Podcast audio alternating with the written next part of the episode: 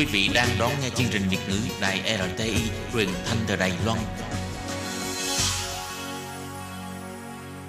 Mời các bạn theo dõi tiết mục Cẩm nang sức khỏe do Tố Kim thực hiện. Tiết mục Cẩm nang sức khỏe sẽ cung cấp những thông tin về sức khỏe cho các bạn tham khảo, chăm sóc tốt sức khỏe mình Tôi Kim xin kính chào các bạn, hoan nghênh các bạn đã đến với chương mục cẩm nang sức khỏe ngày hôm nay. Các bạn thân mến, thì hôm trước ha có một người bạn nói với Tố Kim là cô ấy bị sạn thận. Khi nó phát bệnh thì đau đến không chịu nổi và khổ sở lắm. Với một hạt sỏi, một hạt sạn nhỏ như vậy mà có thể làm cho chúng ta đau đớn đến thế hay sao? Và một cơ địa như thế nào thì dễ bị sạn thận hay là cách ăn uống dinh dưỡng của chúng ta lứa tuổi hay giới tính nào thì dễ mắc chứng bệnh này thì hôm nay Tổ Kim rất hân hạnh mời chủ nhiệm khoa thận Trương Gia Tổ thuộc bệnh viện Cơ đốc giáo Trường Hóa đến với chương mục để trò chuyện với chúng ta về sạn thận. Nội dung sẽ rất hấp dẫn, mời các bạn theo dõi nhé.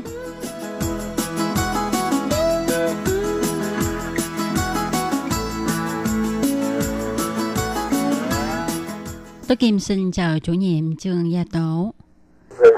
Xin chào các bạn nghe đây. Trước hết xin hỏi chủ nhiệm một câu là khi người bị sạn thận thì có phải là trong thận của người đó có một hạt sạn thật hay không? Ừ. Trên thực tế thì sạn thận đúng là sỏi đá vì thành phần chủ yếu của nó là canxi Nhưng khi hạt sỏi thận này được thải ra ngoài cơ thể thì chúng ta thấy đúng là nó như hạt sỏi thật nhưng nó không cứng như là sỏi đá mà chúng ta thấy ở ngoài đường lộ mà nó dễ vỡ hơn là đá thường. Xin hỏi bác sĩ là cơn đau của sạn thận có thật làm cho người bệnh đau đến nỗi là phải lăn dưới sàn nhà hay không? 啊，没有错。事实上，刚才主持人 Đúng vậy, khi sẵn thận nằm trong thận thì sẽ làm cho người bệnh rất là đau. Khi nhìn một người đến phòng mà khám thì mà ta thấy họ đi khâm lưng, mặt nhăn nhó, toát mồ hôi hột thì đa số chúng tôi biết ngay đó là người bị sẵn thận rồi. Nhưng thưa bác sĩ, có nhiều người cho biết là trước khi phát hiện mình bị sạn thận thì họ không có triệu chứng báo trước gì cả, rồi đột nhiên đau dữ dội.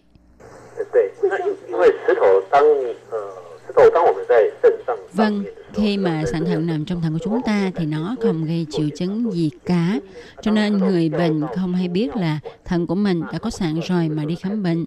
Đến khi hạt sạn này nó đi đến ống dẫn tiểu thì lúc đó nó mới gây đau. Cho nên bệnh nhân có cảm giác là đột nhiên đau. Chứ thật ra sạn đã có một thời gian ở trong người của mình rồi. Như hồi nãy bác sĩ chủ nhiệm có nói là một người bị sàn thận khi đi khám bệnh thì thường với tư thế khom lưng, mặt nhăn nhó, đau khổ vì cơn đau đang hành hạ. Vậy có phải là những bệnh nhân này đến phòng cấp cứu để khám bệnh hay không? Đúng vậy, vì họ rất đau và có cả triệu chứng buồn nôn, nôn ói. Cho nên ta có thể nói là cơn đau quặn thận là một cơn đau rất là gây gớm. Nó đau quặn bệnh nhân đổ mồ hôi hột. Lúc này thì cho uống thuốc giảm đau, thường thì không có kết quả gì cả. Xin hỏi bác sĩ là như vậy lúc này thì bệnh nhân phải nhanh chóng đến khám tại khoa tiết niệu thận bàng quang phải không thưa chủ nhiệm? Và xin chủ nhiệm cũng cho biết là tại sao bị sàn thận nó có liên quan đến cách ăn uống của chúng ta hay là do cơ địa của mỗi người hay sao?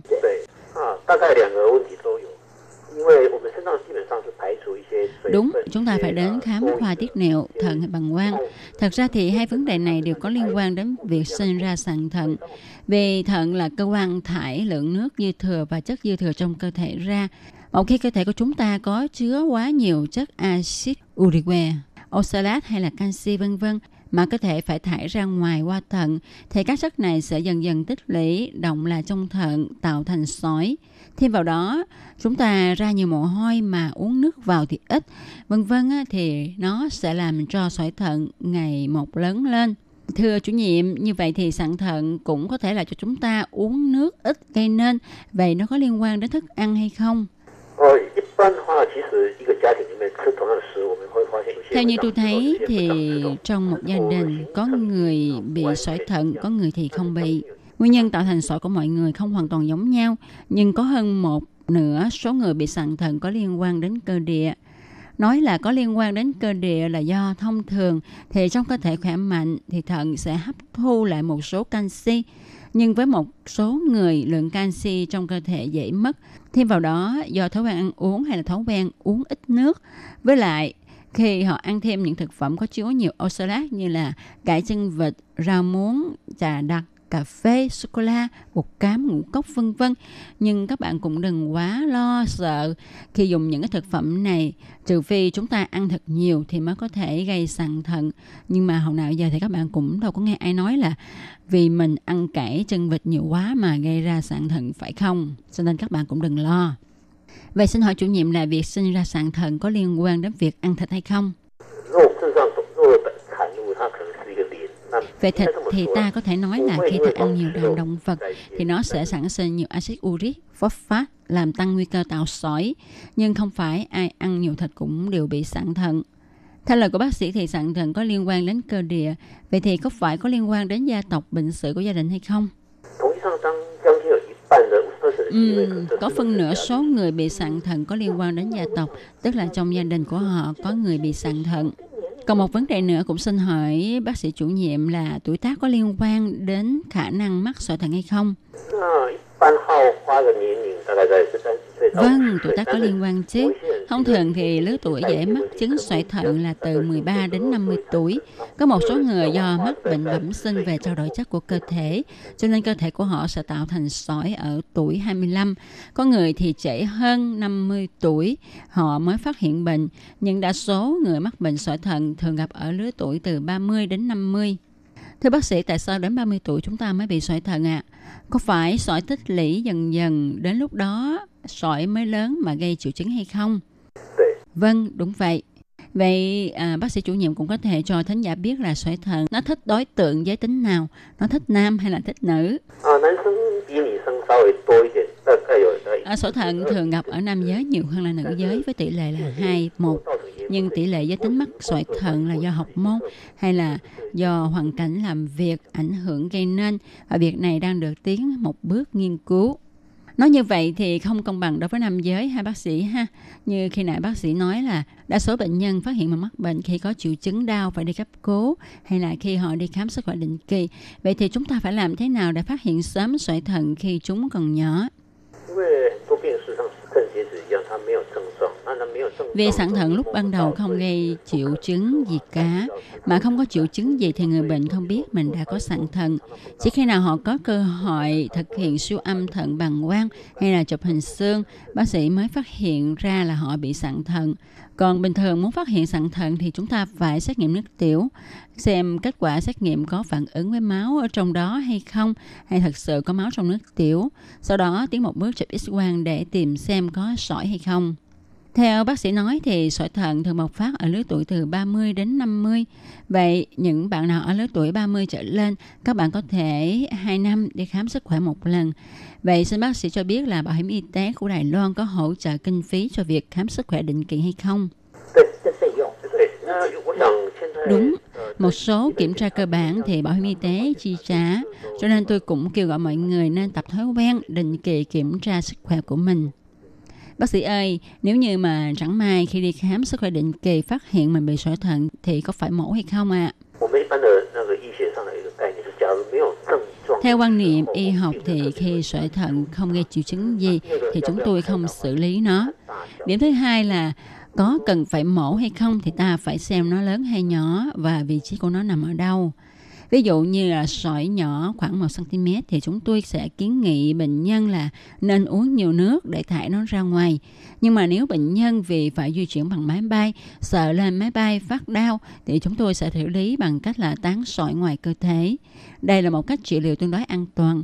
Chúng tôi chỉ áp dụng phương pháp mổ khi mà sỏi quá lớn. Vậy tán sỏi ngoài cơ thể như vậy thì người bệnh có cần phải nằm viện hay không hay là họ có thể về nhà liền thưa bác sĩ? Họ có thể được cho về nhà liền. Và như vậy thì bệnh nhân có đau không thưa bác sĩ? À, à, Đau là khi sỏi bị tán nhỏ, rơi vào đường dẫn tiểu. Sau khi sỏi bị bắn nhỏ, nhưng mà có nhiều khi những hạt sỏi cũng hơi to thì khi mà những cái hạt sỏi này rơi vào ống dẫn tiểu thì nó sẽ làm cho người bệnh đau nhiều. Vậy tại sao khi mà sỏi rơi vào ống dẫn tiểu, người bệnh lại đau như vậy? Có phải nơi đây có nhiều thần kinh hay không, bác sĩ? Vâng, vì nơi đây có cơ chế bảo vệ của cơ thể. Bất kể một vật lạ nào rơi vào đây, cơ thể cũng sẽ ra tín hiệu gây nên chứng co thắt cơ. Mà cơn đau do cơ co thắt á, thì rất là đau. Cũng qua cơ chế này mà người bệnh có triệu chứng ói, đổ mồ hôi hột. Vậy tại sao khi mà sỏi rơi vào đây, à, cơ sẽ co thắt thì nó lại không thể tống hạt sỏi ra ngoài qua động tác co thắt được thưa bác sĩ? Vậy các bạn nên biết là ống dẫn tiểu của chúng ta chỉ có 0,3 cm. Cho nên nếu có một vật lớn hơn 0,3 cm rơi vào đây thì để tống vật lạ này là một chuyện vô cùng khó khăn và sẽ rất là đau. Như bác sĩ nói là khi ta phát hiện sỏi thận qua khám sức khỏe định kỳ, sỏi còn nhỏ khoảng 1 cm thì bác sĩ khuyên bệnh nhân nên uống nhiều nước. Nhưng uống nhiều nước có hiệu quả hay không mà người ta thường nói là nên uống nhiều bia. Bác sĩ nghĩ sao?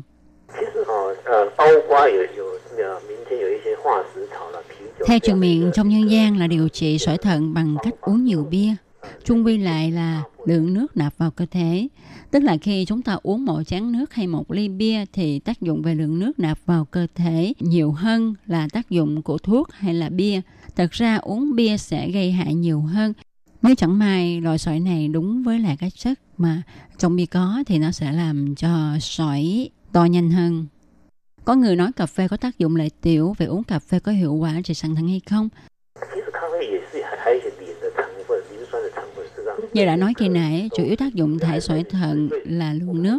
Cho nên chúng tôi nhận rằng tốt nhất là chúng ta nên uống nước lọc vì các thuốc uống kia sẽ có thêm các thành phần cát, đôi khi không có lợi cho cơ thể. Trong điều trị sẵn thận có cần dùng thêm thuốc gì không thưa bác sĩ? Đa số thì không cần, trừ trường hợp khi lấy sỏi mang đi xét nghiệm. Gặp trường hợp sỏi đặc biệt cần phải dùng thuốc điều trị thêm thì chúng tôi mới dùng đến thuốc. Còn phần lớn chúng tôi khuyên người bệnh nên uống nhiều nước là chính. Hay trong quá trình thải sỏi hoặc ống dẫn tiểu, sỏi bị kẹt lại trong đó thì chúng tôi sẽ cho uống thuốc trương giãn cơ để sỏi có thể thuận lợi thải ra ngoài. Theo bác sĩ nói là người bệnh phải uống nhiều nước và phải uống bao nhiêu cc mới đủ. Mục tiêu của chúng tôi là lượng nước tiểu thải ra ngoài phải đạt 2 lít. Cho nên các bạn phải uống từ 3 đến 4 lít nước thì mới tiểu ra được 2 lít nước. Đó là đối với những người đổ mồ hôi nhiều. Nhưng cũng tùy theo tính chất công việc của bạn, đổ mồ hôi nhiều hay ít. Và việc uống nhiều nước cũng như tái khám thì người bệnh phải thực hiện suốt đời vì phân nửa số bệnh nhân sàn thận sẽ có cơ hội tái phát trong vòng 5 năm. Xin hỏi bác sĩ là bao lâu ta mới đi tái khám một lần ạ? À? Lúc đầu là 3 tháng đi khám một lần, chủ yếu là để kiểm tra xem sỏi có lớn hay không. Sau đó dần dần 6 tháng kiểm tra một lần. Bác sĩ chủ nhiệm có thể nói cho các thính giả chúng tôi biết về cách dự phòng sỏi thận hay không? Thứ nhất là phải uống nhiều nước. Thứ hai, không nên ăn quá mặn vì sẽ làm mất chất canxi. Thứ ba là không nên ăn quá nhiều thịt. Thưa bác sĩ, hôm nay rất vui là à, được bác sĩ đến với chuyên mục cẩm nang sức khỏe cùng trò chuyện với thính giả về đề tài sạn thận. Tôi Kim xin cảm ơn bác sĩ đã chia sẻ với các bạn thính giả những điều à, rất là cơ bản về sạn thận.